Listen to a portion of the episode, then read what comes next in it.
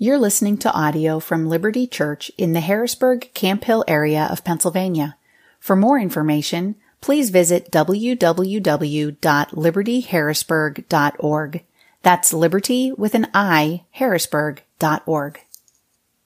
If you have Bibles, we're going to be in Psalm 4 this morning. Psalm 4, page 448 uh, is where you'll find that on the black hardcover Bibles that Elise mentioned just a moment ago. Uh, Dane Ortlund, in his book Gentle and Lowly, which a number of us are going to be reading together in our Bible study groups in the weeks to come, Dane Ortlund writes this The Christian life, from one angle, is the long journey of letting our natural assumption about who God is over many decades fall away, being slowly replaced with God's own insistence on who he is. In other words, one of the hardest things to do, one of the things that takes the longest for us to do in the Christian life, is to trust that God really is who he says he is. God insists, for example, that he is both great and good. He insists that he's great, that he reigns over and is completely in control of all things. And simultaneously, he insists that he is good, that he deals bountifully and benevolently with all that he has made. And God insists that He is both of those things all the time. But as most of us know, all of us know, there are days and years and sometimes decades where those things do not seem compatible. If God is good, why do so many horrific things still happen? Why is this world, why is my life so broken? God must not be great. Or if he is great, then surely he must not be good. If you wrestle with that, what I hope you hear this morning and in this series in the weeks to come is that you're not alone. You're not alone, and that you're not the first. For as long as people have been invited to know and to have a relationship with God, they've had to fight to trust, to believe who he, he is who he says he is. That, that's the case for people who are exploring Christianity that aren't Christians and they're thinking about, well, man, can I, can I actually believe this stuff? Maybe that's where some of you are today. This is also the case for people who have been Christians a long time. And so, in the weeks ahead, we're going to walk through this new series called Taste and See Learning to Trust the Goodness of God. We've already gotten to sing it together this morning, which I love that, that song. But in Psalm 34, King David proclaims, Oh, taste and see that the Lord is good. God is insisting through the psalmist there that he is good, and he's inviting the people of God to experience his goodness. But we are very much in the middle of a lifelong journey of learning to trust that that's actually true. So we're in Psalm 4 today. Before we dive into that, though, let's, let's define goodness. We're going to be talking a lot about the goodness of God. Let's define that. What does it mean that God is good? What is his goodness? A scholar named Stephen Charnock defines it this way. It's kind of the working definition that we'll use for this series. He says, The goodness of God is his inclination to deal well and bountifully with his creatures. It includes the whole catalog of mercy, grace, long suffering, abundance of truth, summed up in this one word. So, goodness is a, is a really broad umbrella term. If it's helpful for you this morning, think about it like whiskey. I'm sure you came this morning thinking that's what Pastor's going to give a metaphor on today. Whiskey. Whiskey, yeah. Think about it like whiskey. Uh, whiskey is an umbrella term. Some of you know this. Maybe you know it too well. Some of you know this. And then, depending on the origin, the grain, the aging, and the blending process, there are different types. There's bourbon, there's rye, there's scotch, on and on. Well, God's goodness is the umbrella term. And his goodness then takes on different forms based on how or to whom it's being applied. So, goodness toward those who are guilty, we might call grace. Goodness toward those who suffer, we might call compassion. Goodness to those deserving judgment, we might call patience or mercy. And we'll have a chance to unpack more of that as we walk through this series. But for today, we're going to begin with the question of goodness. The question of goodness. At points in our lives, we run face first into questions about the goodness of God. Is he really good like he says he is? Or the way that David articulates it in Psalm chapter 4 Who will show us some good? Who will show us some good? Listen for that question And I invite you now to listen with open ears to this book that we love. This is the fourth psalm, and I'll begin there at the intro and then verse 1. To the choir master, with stringed instruments, a psalm of David. Answer me when I call, O God of my righteousness. You have given me relief when I was in distress. Be gracious to me and hear my prayer. O men, how long shall my honor be turned into shame? How long will you love vain words and seek after lies? But know that the Lord has set apart the godly for himself. The Lord hears when I call to him. Be angry and do not sin. Ponder in your own hearts on your beds and be silent. Offer right sacrifices and put your trust in the Lord. There are many who say, Who will show us some good? Lift up the light of your face upon us, O Lord. You have put more joy in my heart than they have when their grain and wine abound. In peace I will both lie down and sleep, for you alone, O Lord, make me dwell in safety. This is God's word. Let me pray for us. Lord, even as we read earlier in John chapter 6, to whom shall we go? You have the words of eternal life. So help us now to hear and to trust what you will say to us today. And we pray this through Jesus Christ. Amen. The more uh, time I've spent in the book of Psalms over the course of my life, the more encouraged I am about how it opens. So, Psalm chapter 1, which we actually had a chance to look at last week, points to the goodness of God. That God is the one who blesses and who prospers his people. God makes his people stand in the judgment. He's the source of their life, he's the source of their fruitfulness. Psalm 2 then points to the greatness of God. The psalmist talks about how the kings of the earth are nothing compared to the king of all the universe, and that that king is always on his throne. So there's this incredible start, chapters 1 and 2, highlighting God's goodness and greatness. But then immediately after that, there's this crash. There's this collision between God's character and the psalmist's circumstances. And a potential conflict emerges between God's goodness and God's greatness. In Psalm 3, David is writing about the time that he was removed from his throne. His throne was usurped by his son Absalom. Absalom was coming into the city and he had to flee. And then in Psalm 4, which is perhaps referring to the same instance, David is crying out to God from this place of distress, from this place of troubling circumstances. See, the Psalms are not flowery cliches or empty platitudes. They are weighty, they are substance. And for centuries, they've helped God's people to square up God's goodness and greatness with the suffering, with the miseries of real life. And here in Psalm 4, David gives us an example of how we, as the people of God, can wrestle through this, this question of goodness. So we're going to walk through it this morning by considering the four people or groups that David addresses in this psalm. He addresses God, and then his enemies, and then his friends, and then at the end, he addresses God again. So, first, first, David addresses God. Verse 1 is him pleading with God. He's saying, Answer me when I call. Be gracious to me. Hear my prayer. So, from the very start of this psalm, we're seeing some foundational assumptions that are there deep within David's heart. He believes God is there and that God hears and that God can answer. He, he even believes something about God's character, that he's gracious. And David has experienced that in his life in times gone by.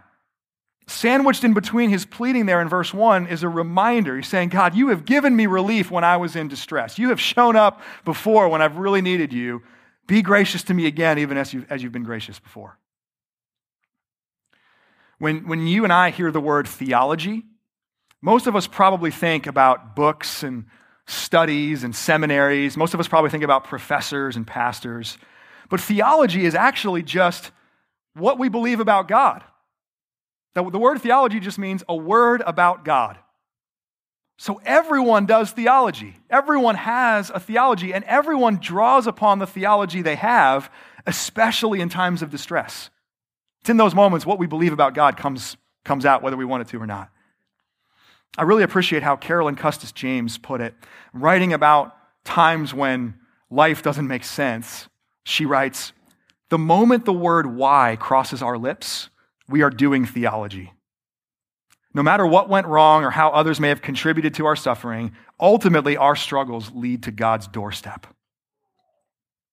And what Psalm 4 is inviting you to do, what David is modeling for us here, is to bring our wrestling, to bring our struggling to God, right to his doorstep.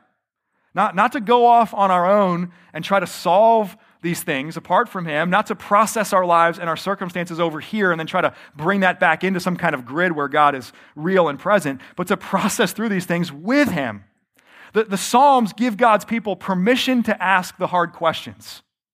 And not only that, permission to ask the hard questions to God himself.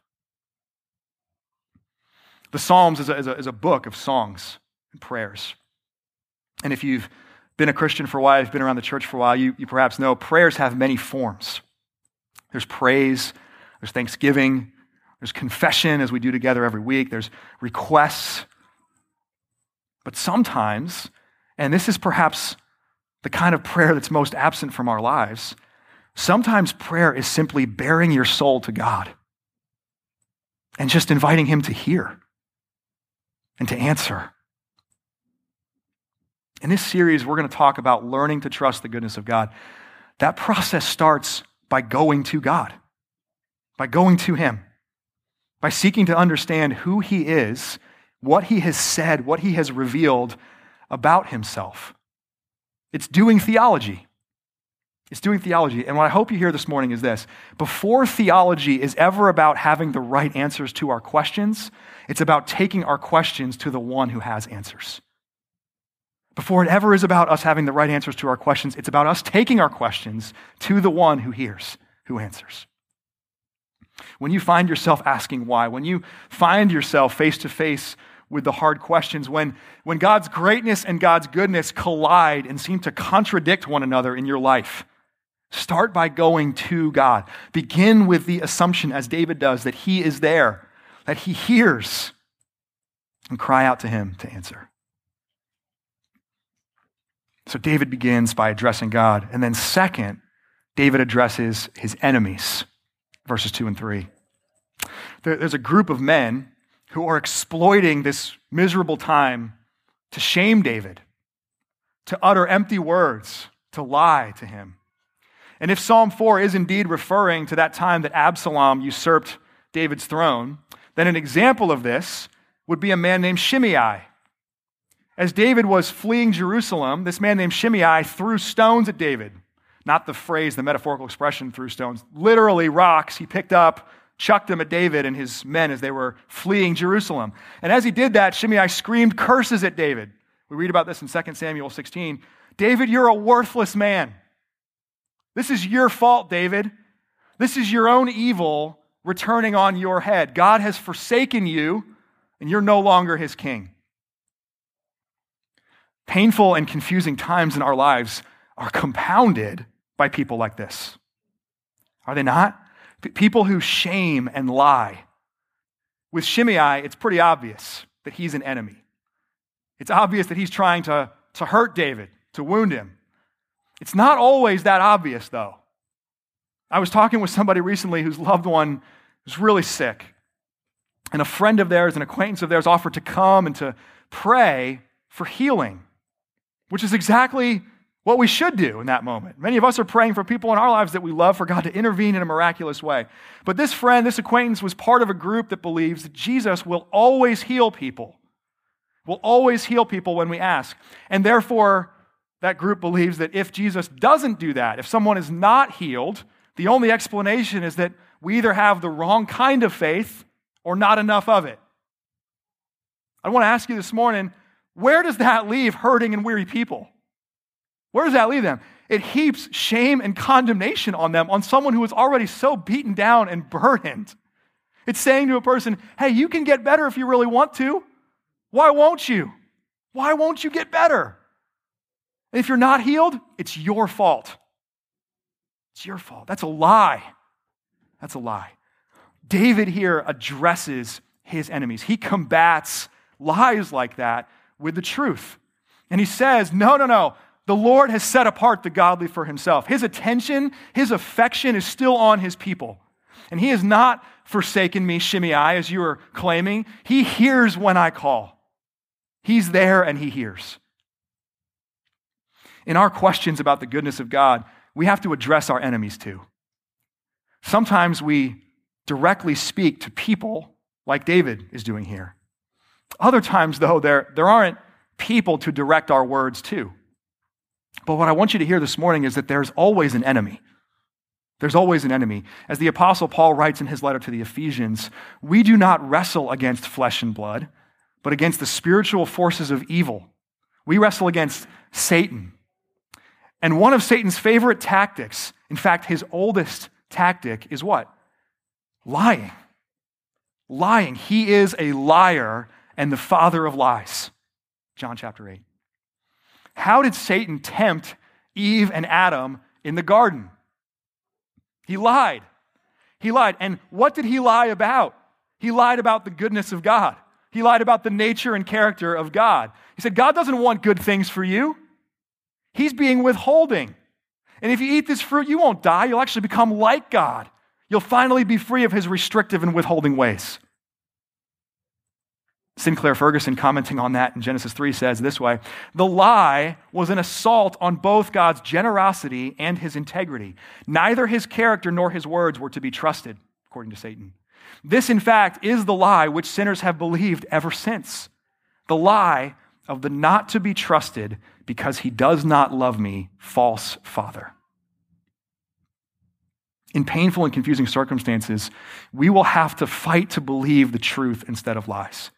We will have to fight to trust that God really is who he says he is, and not what Satan and not what other people, whether intentionally or unintentionally being the mouthpiece of Satan in certain moments, what they would be lying about to us.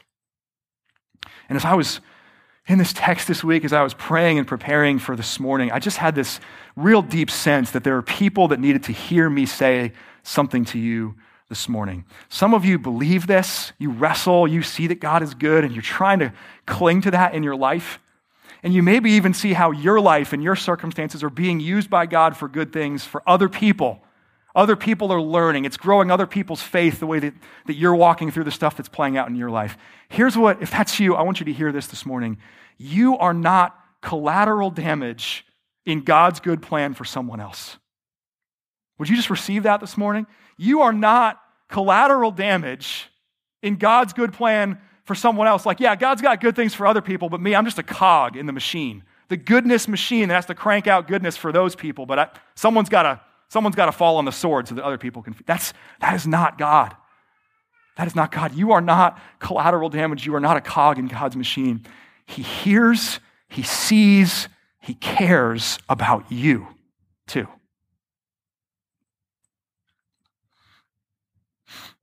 So David addresses God, he addresses his enemies, and then third, he addresses his friends.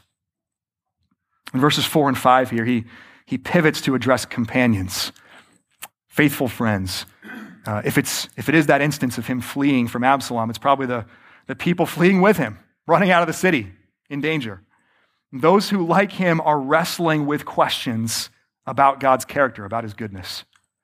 And David here offers some really wise counsel stuff that we should heed and do ourselves.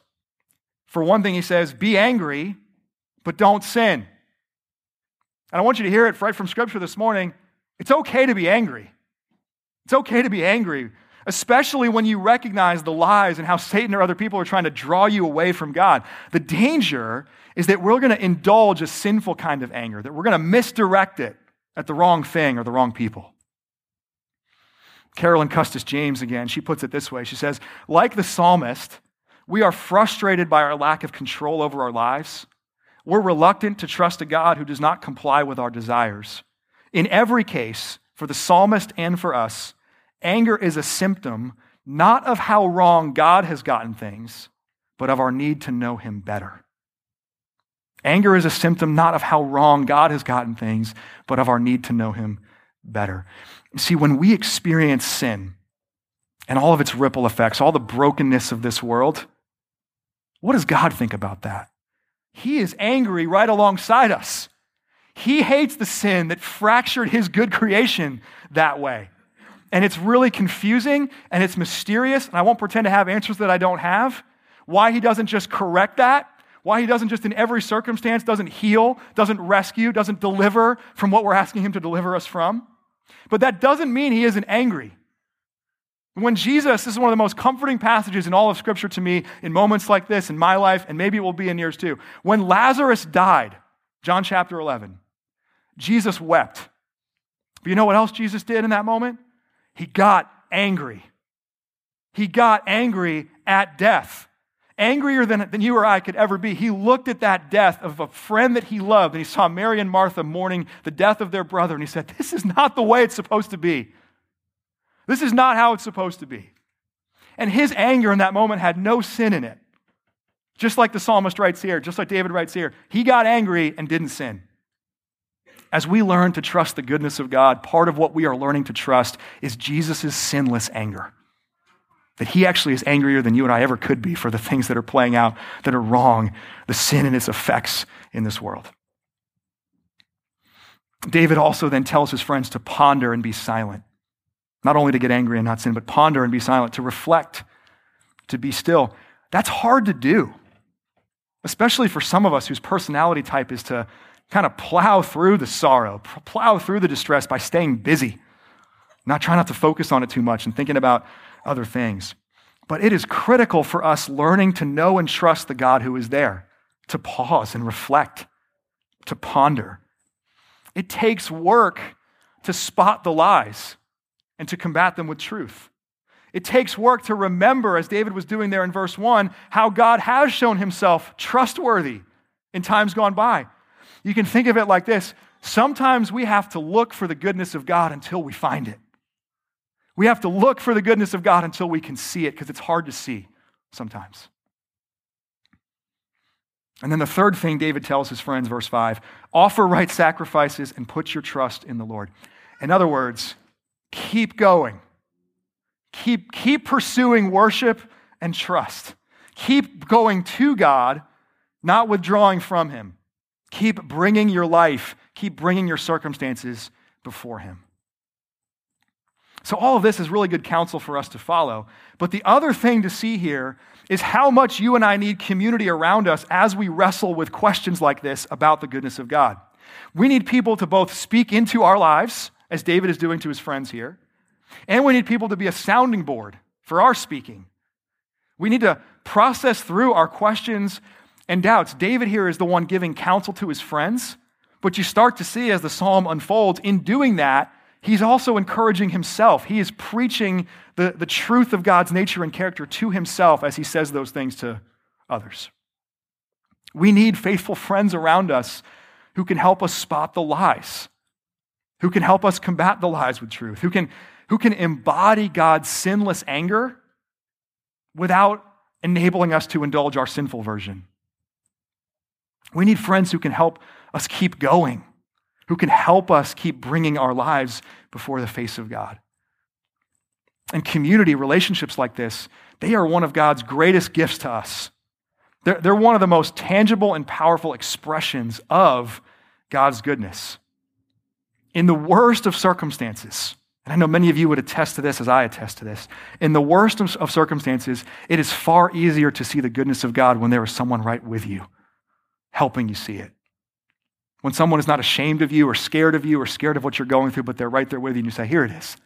You might not be able to see it. I can see it. I can see it. Church, let's be those kind of people for each other. I don't know about you. I want a friend like David saying things like this to me when I'm in places like that. Let's be friends like that to each other. Let's help each other learn to trust God's goodness. And then, fourth and finally, in this psalm, David again directs his words back to God, comes full circle. And in verse six, there, he articulates the question that in some shape or form we all run into at some point in our life Who will show us some good? Who will show us some good? Now, here's the incredible thing if we are able to even voice that question We're on the right road. We're on the right road. And acknowledging our longing that we actually want to deeply experience something good, and in taking that longing to God, asking this question is actually the beginning of learning to trust Him. It's actually the beginning of how we learn to trust that He is the God who gives good things. One more quote from Carolyn Custis James, because I think her stuff is so on point here. She says, Faith, in the final analysis, is trusting someone you know, even when you don't always understand what he is doing. Faith is trusting someone you know, even when you don't always understand what he is doing.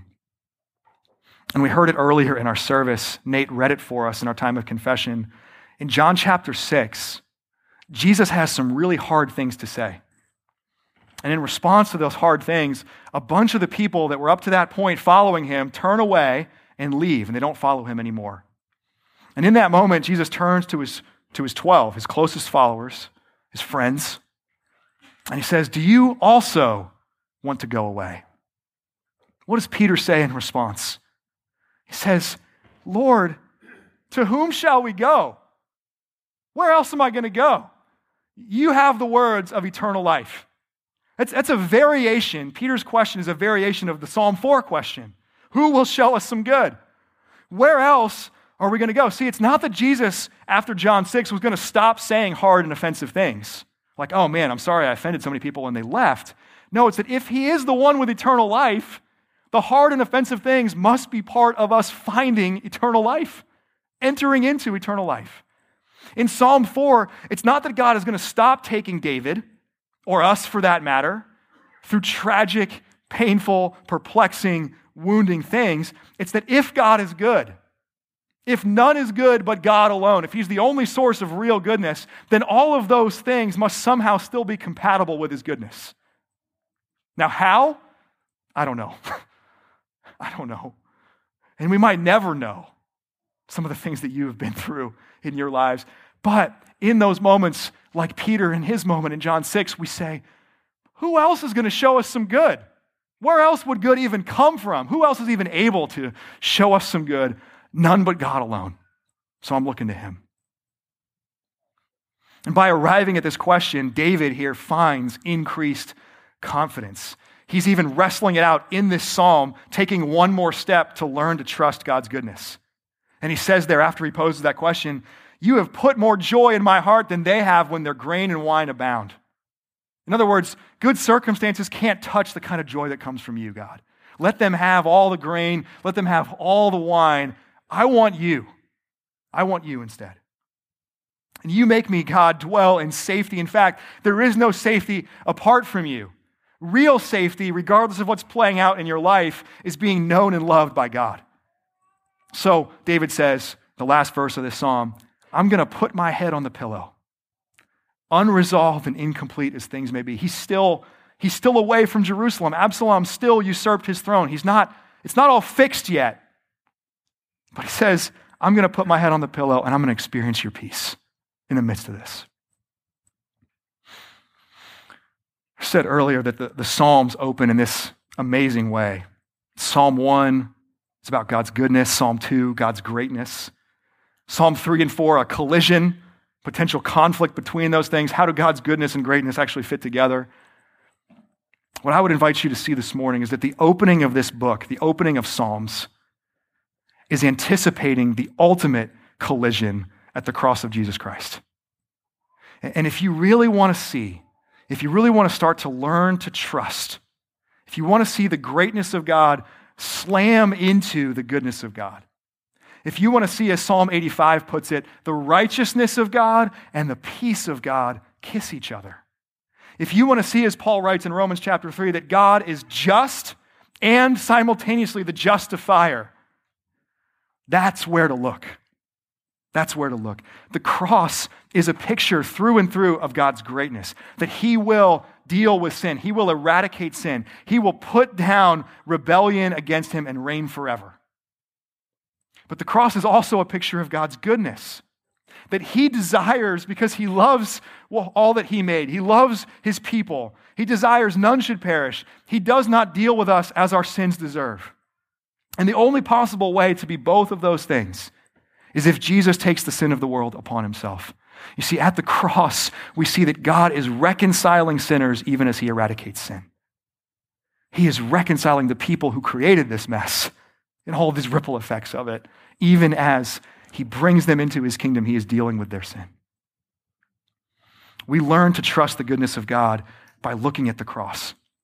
And so I would call you, men and women, this morning develop your theology. Learn to trust that God really is who he says he is, with the cross always before your eyes, always right in front of you. The God who did not spare his own son, but gave him up for us all, how will he not with him also graciously give us all things? We can say this morning in a way that the psalmist only could anticipate. We can say this morning, Who will show us some good? In Jesus, God has. And in Jesus, God will.